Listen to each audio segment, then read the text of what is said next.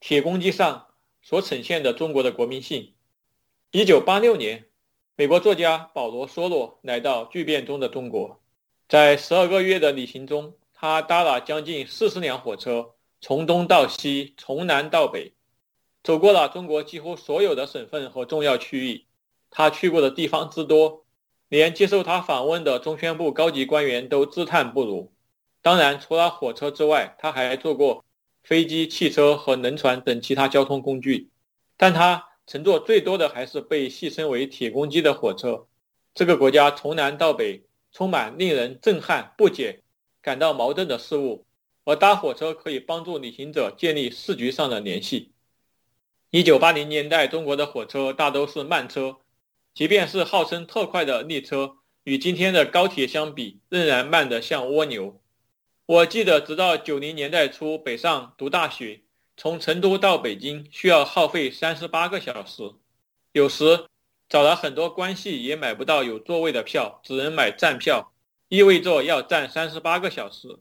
若是春运期间，蜂拥而上的农民工将厕所也挤满，根本找不到地方上厕所，所以最好的办法是三十八个小时不吃不喝也不上厕所。那时还年轻。这样的罪还受得起。保罗·梭罗搭乘的火车，大都是我当年坐过的那种火车，甚至是更糟糕的支线列车。冬天没有暖气，夏天没有冷气，冬天像冰苦，夏天像蒸笼。列车员往往凶狠如暴君，视乘客如奴隶。他们并不是坏人，只是工作太累了。保罗·梭罗是旅行作家。坐过条件比中国更差的非洲、印度和南美国家的火车，他见怪不怪。但让他叹为观止的是中国火车上的厕所。他认为中国的火车有时真是糟得可以。其原因之一就是在其坐过的数十列火车上，其中没有一辆的厕所不是脏得像猪圈。火车上的厕所看起来像是小朋友设计的杰作，地板上有个洞，直径大概三十公分。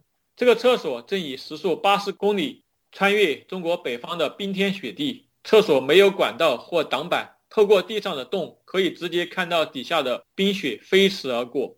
冰冷的空气从洞口猛灌进来。如果有人傻到愿意使用这个厕所，他会发现身体上一个通常不可能被冻伤的部位被严重冻伤了。奇怪的是，乘客一个接一个地走向这间屁股结冻室。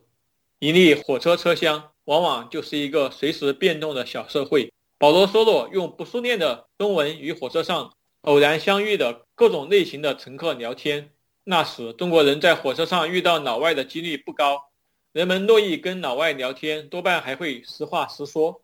保罗·梭罗没有遭遇过东方快车上的谋杀案，他却发现中国人在火车上的表现最能体现其民族性格。鲁迅所说的“国民立根性”并非闭门造车的词汇。中国人穿衣服和打包行李都一丝不苟，可是却会到处乱扔垃圾，也可以把厕所搞成人间地狱。即便当天就可以抵达的短途铁路旅行中，中国人还是有办法让整辆火车变成垃圾场。车上几乎所有乘客都把有限的空间弄脏。有一次，保罗·梭罗发现，短短两三个小时内，乘客们就在桌上堆满东西：鸭骨头、鱼骨头、花生壳、饼干包装纸。瓜子壳、橘子皮、尿布等，他感到迷惑不解。中国人有时很整洁，可是有时却会让垃圾堆积。这时他们不只是邋遢，甚至可以说是自得其乐，仿佛垃圾都是生活富足的表征。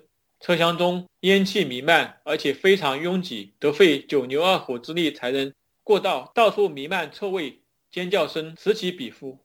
原因很简单，中国人好面子，将自己收拾得干干净净，却普遍缺乏公共道德，在不是自己拥有的公共场合，通常旁若无人，为所欲为。